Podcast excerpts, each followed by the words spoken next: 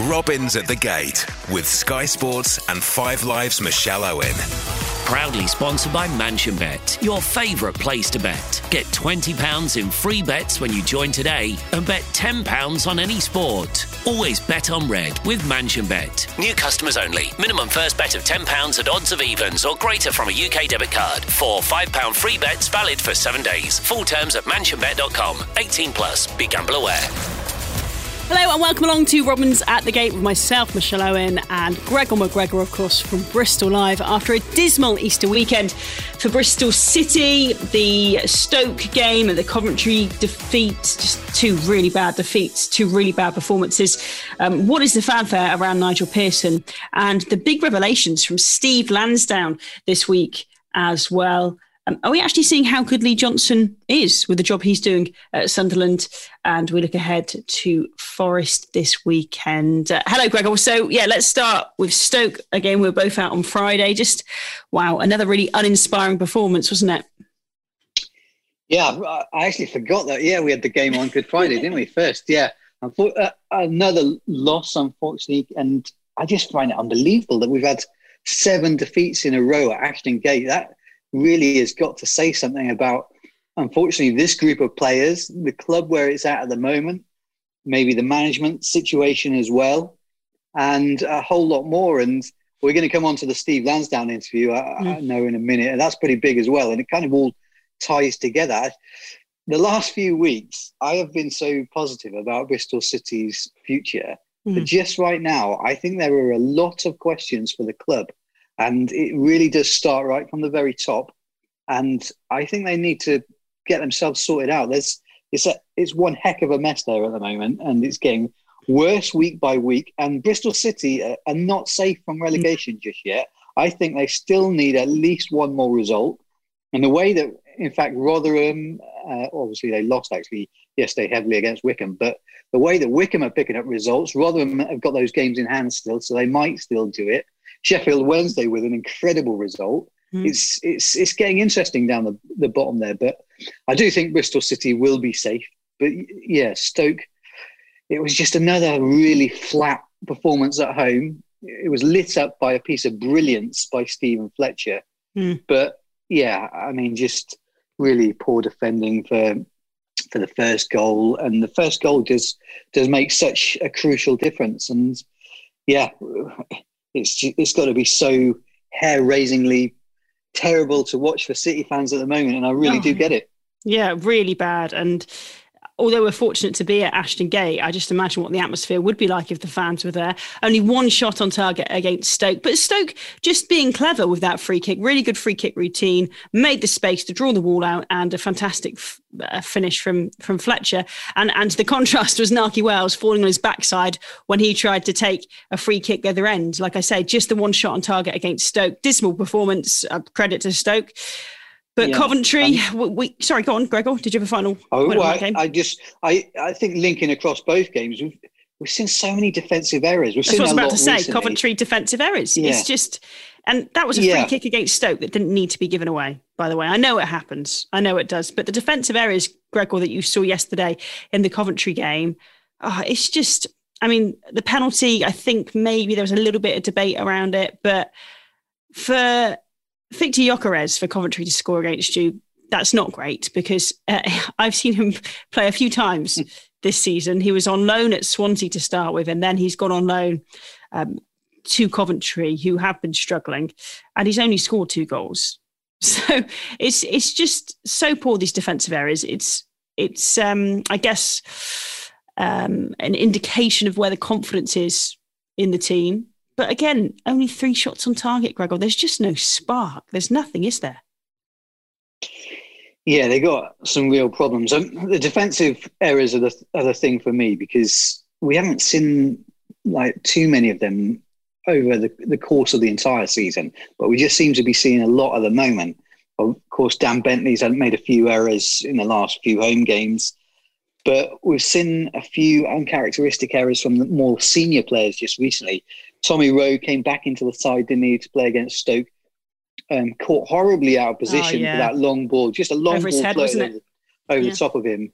and and then there it didn't seem to be the hugest amount of urgency to get back, stop Jacob Brown from crossing. Nick Powell, okay, decent first shot, saved. Uh, sorry, Mari, sorry, not Mar- it comes off Mariappa, doesn't it? I that goes down as an error for me because Mariappa's got to do better than that first initial clearance. When when I saw that, I sort of I, I was in the press box and I just audibly let out a sort of no because it was just it, it, because I just knew what was coming next. Powell Powell puts it away. He's a good player. You can't give him that kind of chance. But well, it was very yeah. similar. It was very similar to the Diédhiou one just a couple of weeks ago in his own box. Yeah. And I, I can't remember. I forget who that was against, but it was exactly the same situation. A poor first touch in in the box, and it just sets up a a big chance for the opposition, and those don't get missed. So, especially by a player like Powell. Tell me then, um, and this is something asked on, on Twitter, Gregor. Um, tell me what the big difference is since Nigel Pearson came in, because he said himself in his post match interview, you know, he's being asked about his future all the time, but there may not be a future to ask ask ask about if he carries on with the results going the way they are. I asked on Twitter, we had um I had a couple of tweets back about this. Steve Long said, We're still in trouble for sure. I'll also add I'm slightly disappointed with Pearson, regardless of the state of our squad. I expected to see some improvement, but I'm not seeing that. It's no different than under Dean Holden. And uh, Richard said this is the most collectively disinterested team I've seen in almost 40 years of watching City. Not Pearson's fault. This has been coming for a couple of seasons. I hope he's got the stomach for a challenge, as I can see him walking for a less stressful job.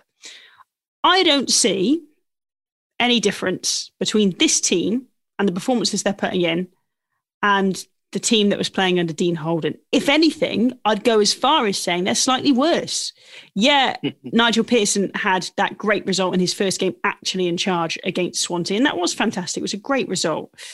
And the Birmingham win away was fantastic. But apart from that, it's not been great. And, and Nigel Pearson would say himself, he said himself after the game, so we're not speaking out of turn here, that it's not good enough and he said a few times the squad's not robust enough and about the injuries.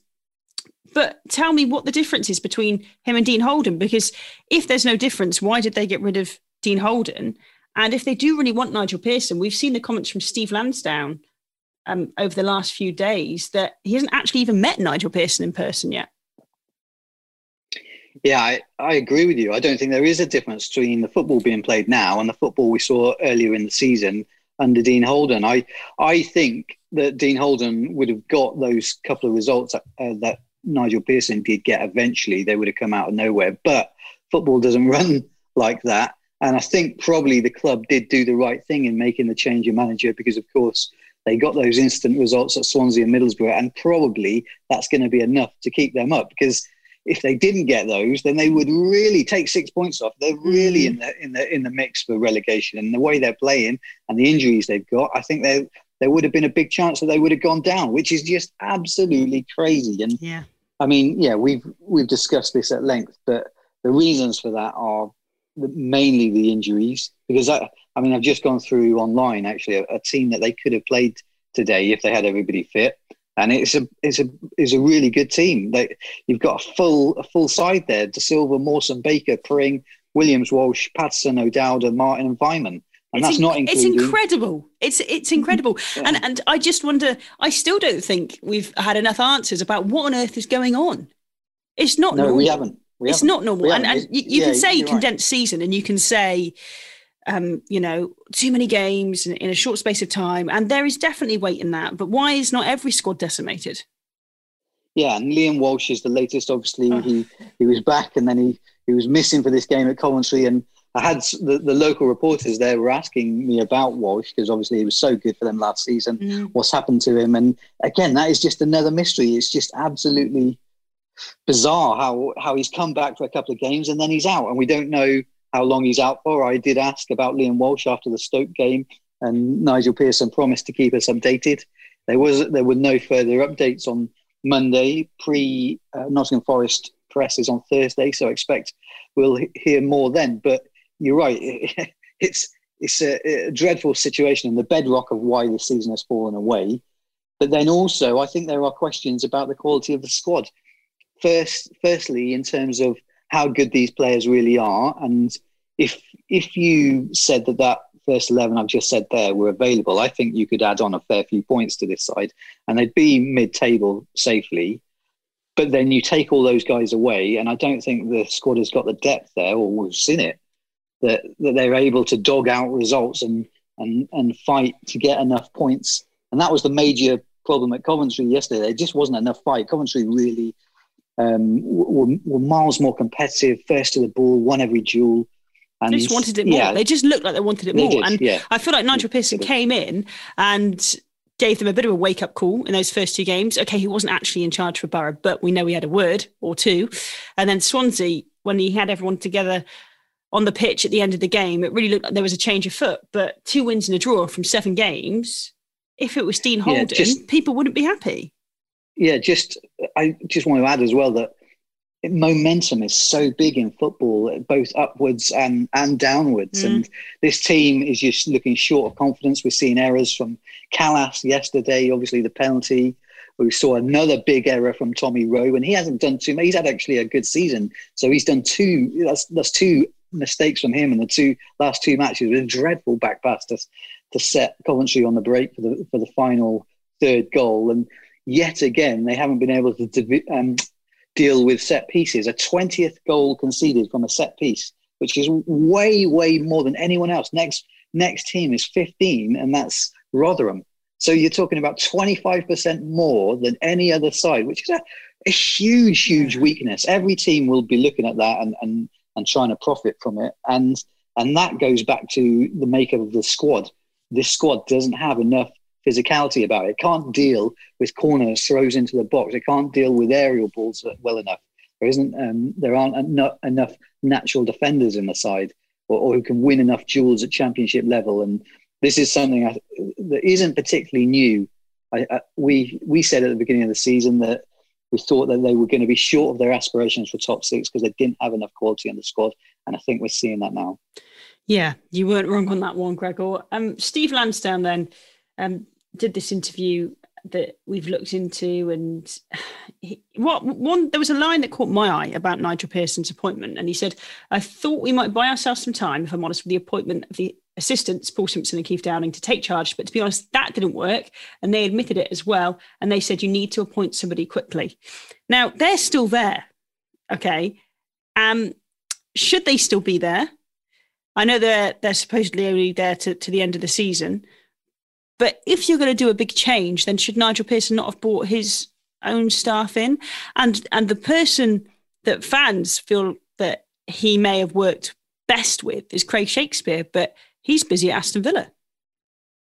Yeah, I'm not sure that he'd be able to bring in Shaky. No. Think, things are going very well for Villa at the moment. You're right. I, it's obviously something they're going to consider over the summer whether he, he keeps um, Keith Downing and Paul Simpson. I'm, I'm not. I, I think I, I do rate those guys. They've had great success elsewhere, and and the season did start well. I'm not too sure that they are part of the problem, but but the the difficulty is that we don't know what happens day to day at the club. So that is something they'll have to decide on. I'm sure Nigel Pearson's got his own ideas, but then is Nigel Pearson definitely going to be there? This is this is the thing, and I mean, on the Steve Lansdown interview that you're referencing, I just thought it was a little bit odd timing for a start. Good, great to hear from from the owner though, and we probably don't hear enough from him. And, oh, we'd love to talk to him. I've I've I've asked before if, if he's around, but not had a response. So it was nice to sort of hear a bit more from him. I guess he's under no obligation. He can he can do as he chooses because he's he's the owner. But it was like you say, great to hear from him. And um, I work with Aston Villa quite a lot, and we hear from Christian Purslow, the CEO, a couple of times a season for like a long chat. And Mark Ashton was doing a little bit more, wasn't he? But now he's disappeared. Yeah, it seems to be a change of strategy from from the outside. That obviously Mark Ashton was very vocal last summer around the Dean Holden appointment, but now Steve Lansdown seems to have been doing more.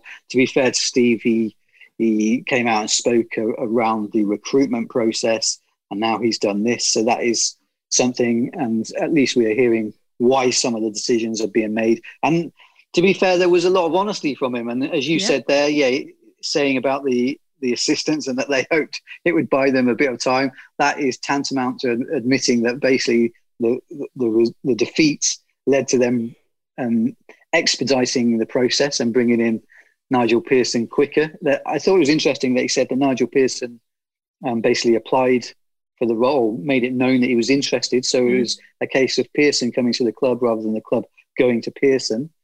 And the other main takeaways I took from it were, were that obviously we've got to wait, unfortunately, for Steve Lansdown to to meet Nigel Pearson in person, and he suggested a, a couple of weeks before maybe tying up a, a longer term deal. Now, again, I wonder if the nature of the results recently is going to have the same impact, and we might see that um, expedited, and maybe a contract might get sorted sooner rather than later because I can only see that it's harming the club at the moment. There's big decisions to be made on contracts, transfers, these things. You just can't wait, and, and, and no matter what the, the, the, club tells you, that you can't wait on them. It damages you because other clubs will get in and, and get a, um, snap up other players. They'll they'll snap up other staff members. It just brings some stability to everybody at the club. They know what's going to happen, and I think we if it was all tied up, we might see that momentum, which I was mentioning before, just turn a little bit and head the other direction, even just the slightest boost that might then lead to just a bit of positive, extra positivity on the pitch, and, and then a result out of nowhere and turn it all around. So, yeah, I just think there's nothing to lose there. Um, yeah, and well, and the other thing, thing was yes, sorry, was just obviously it was a huge subject discussed as well is that the, the succession planning. Yes. He was asked about life after Lansdown. Yeah, he said, um, as for succession, it's always in my mind. I'm not getting any younger, and you never do. He said, I've been involved for 24 years this year, 25 next. Uh, John, his son, is very active and involved. So immediate succession is there. But I think he's honest enough to say that not what he sees as no in his late 30s he's not going to do that for the next 30 years. So we've got to look at getting new investment into the club and developing it and getting the right people in in the right structure. So he went on to say um, that basically he, is looking for more investors to come in and expand and, and grow the club because john lansdown by the sounds of it doesn't really want to take over yeah, that's see. I thought this was absolutely huge. Just we've heard from some people behind the scenes saying for a while that Steve Lansdown has been looking for outside investment. I actually think that's why, if you remember back a few weeks ago, there was all that stuff about the Ipswich takeover, and mm-hmm. there were some links to Mark Ashton and, and things like that in the in the media. I think that's come about a little bit because of um, the business behind the scenes that Bristol City are doing in terms of Steve Lansdown looking for investment elsewhere. So yeah, you're right. It doesn't sound like John Lansdown wants to wants to be in control and take the club on. So yeah, we are starting to look at life beyond Steve Lansdown. He's 70 next year. I don't think he will be in charge of the club for much longer than that and he's admitted himself that he wants somebody else to come in. We we've asked our sources is essentially is Bristol City Football Club up for sale, and they've they've come back to us very strongly and said that that is not the case. And fair play to Steve, he did say in there that um, he believes that the club can get to the Premier League doing it his way as they're doing at the moment. But he did say that it would be easier if they had new thinking and new money involved more investment. Mm. So I think it's interesting times for the club on and off the pitch, and the timing of this is is maybe not the, not great for the club because there's so much instability anyway as regards Pearson. So many players out of contract, and as I was saying at the beginning of the pod, really, all this comes from the top, and I think they've got to make some decisions. They've got to get things in plan and um, and move forward. Yeah, it's it was quite the revelation considering maybe one may have assumed wrongly that his son would just take over having been involved with the club for a few years anyway. Um, are we seeing how good a coach Lee Johnson is? Because I know in his earlier days he had some tremendous talent at his disposal. Bobby Reid, Joe Bryan, just to name a couple that came through from the academy. Um, he's at Sunderland now, and they're going for automatic. He's taken them right up in League One. He could get his first promotion on his CV. They've had some great results. They're on a great run, a great unbeaten run at the moment, as well as winning the Papa John's Trophy final, sitting third in League One with a few games in hand. People wanted Lee Johnson out in the end, but did he do an amazing job with the players he had at his disposal? I think the job that Lee Johnson did at Bristol City is is not completely recognised by a lot mm. of fans. Sometimes just treading water is an achievement, especially if you're not spending, especially if you're selling your best players and replacing them. That's the difficulty when you've got to always sell your best players and, and then reinvest because it's not always going to work out, and it's very very tough to to find quality to come in and hit the ground running. That's the other thing. You might need to give these players a bit of time to settle. So I think that's why we've seen Brentford get close each year, um, but not quite make it the last few years. And likewise, Bristol City have sort of remained in the in the same sort of mid-table area of, of the championship, selling their best players and, and and not being able to really, yeah, make that step up. With, with Lee Johnson, though, I, I mean, it is League One. That's the only thing I would say. And obviously, a lot of City fans would point to Steve Cotterill, uh, and you just can you probably couldn't get a better season than than Cotterill had, and then yeah. comes up with Bristol City, and it and it just falls away straight away. Um, obviously, a lot of people would would point out that it, Steve probably didn't get the the backing that he expected in the in the transfer market, and they obviously had deals lined up for players that didn't come to fruition that were, that were close to going through. So obviously that that summer 2015 is a, is a big one in, in, in the club's uh, trajectory. Yeah, definitely. Yeah, and, I think people forget about it almost that maybe it wasn't capitalised on enough in that moment.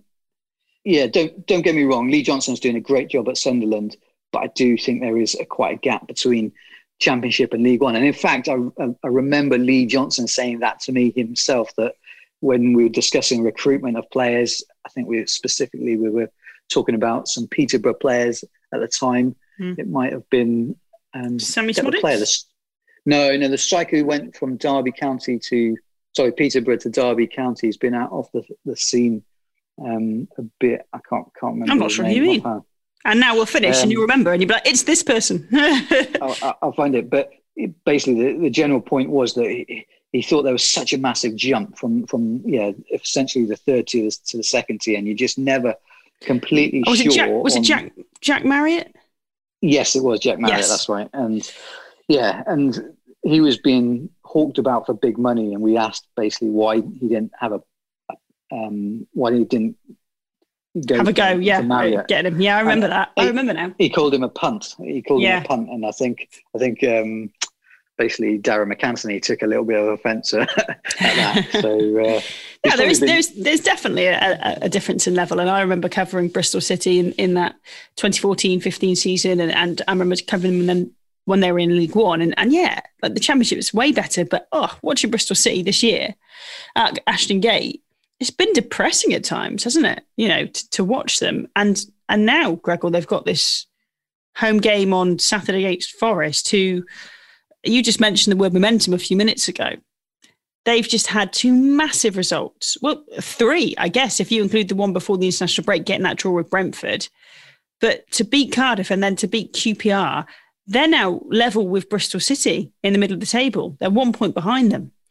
And they've just pulled themselves out of trouble. But momentum is such a key thing. Seven games defeated at home and Nottingham Forest come into town and they've just two, won two on the bounce. I can only see this going one way at the moment.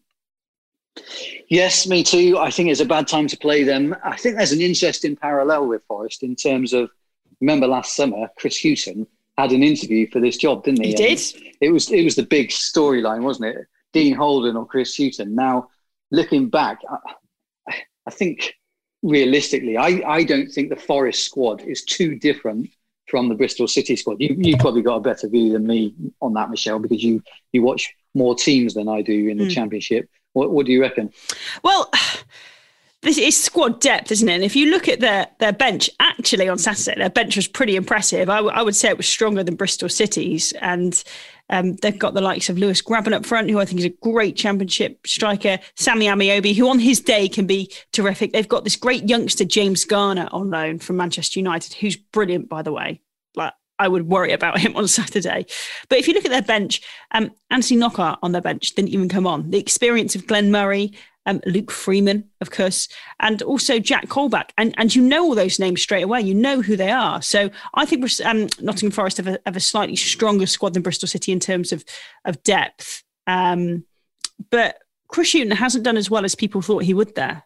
By the way, like he's he's getting yeah. a song out of them now. He he had he had a good period, then he had a bad period, and, and now they're picking up a bit. But when when I saw them having that bad period, I thought, well, you know, it's not it's not a magic wand. He doesn't come in and wave a magic wand. Although I do really rate him. Yeah, um, just just on the Forest squad, I quite like uh, Alex Mighten. Caught my eye yes. in the first game. Uh, obviously, only Scored eighteen years old. Yeah, good, a good young talent, and uh, obviously some guy called Luke Freeman there as well. yeah, yeah, uh, and yeah, just on shooting, you're right. And sometimes it takes a, a fair bit of time to sort these sort the, the problems you've got out at a club. It's not a case of somebody arrives and, and then suddenly it all goes hunky dory. there's no magic wand. You've got you've got to basically build a squad essentially, and that's what Nigel Pearson was talking about.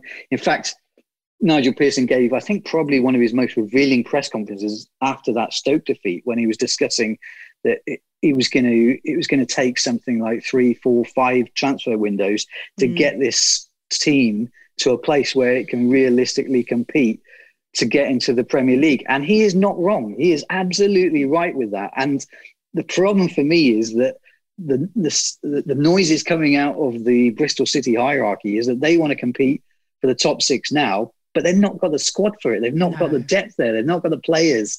Um, there's a lot of problems here, especially when you can't get your best players on the pitch. So, yeah, that, that's getting away from Forest and, and the job that Hughton is doing. But essentially, if Chris Hughton had come in last summer, I don't think it would be too much different from where City are now and for and where Forest are either.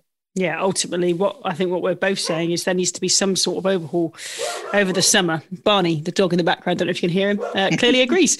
Um, so, just a little little nice story before we finish that that you had at the weekend when you're in the Coventry press box that caught your eye? Because I feel like we've not been very positive, but this made me laugh. Um, something you told me that you saw in the press box on Monday afternoon. Yeah, I was surprised that the, the bloke next to me in the press box, another uh, older journalist covering locally there, and he was running a electric heater next to him off one of the plugs there, which I thought was ingenious. And it was blooming cold for, for April and sunshine. It was blooming cold up there, I can tell you, in the in the pro- press box. Not looking for any sympathy here, but I thought that was a, a clever move. It was freezing. You had your bubble hat on Friday as well. Uh, but yeah, very, very, clever. Nice to keep nice and toasty. But I know of uh, a story from a press box. I think it might have happened in Leicester where someone had one of those plug in heaters and he spilt his cup of tea on it and it short circuited everyone's equipment. But unfortunately, he no. was sat near the ISDN guys and I think he destroyed a couple of kits. And they are expensive pieces of kit. And uh, basically, his outdoor heater um, broke quite a few people's day. And longer term equipment. So yeah, careful if you're going to invest in one of those, Greg, or don't spill your cup of tea on it um, because Blimey, you might yeah. end up in a few journalist bad books. So watch out, yeah, watch, watch out, out what you do with your post post match bottle. Yeah, yeah. yeah. Um, so we'll hear from Nigel Pearson on Thursday. We'll keep an eye on your Twitter and Bristol Live for that to see what's said. And yeah, we'll look ahead to Saturday. Fingers crossed for for some sort of miracle at Ashton Gate. This form has to turn around soon. Surely we'll be back next week to reflect on that and look ahead to Sheffield Wednesday as we enter the final straight of the season. Wherever you're listening to the podcast today, if you hit subscribe you won't miss an episode. Thanks for listening. Robins at the Gate. Proudly sponsored by Mansion Bet, your favourite place to bet. Always bet on red with Mansion Bet. 18 plus, BeGambleAware. Please subscribe and review us wherever you get your podcasts.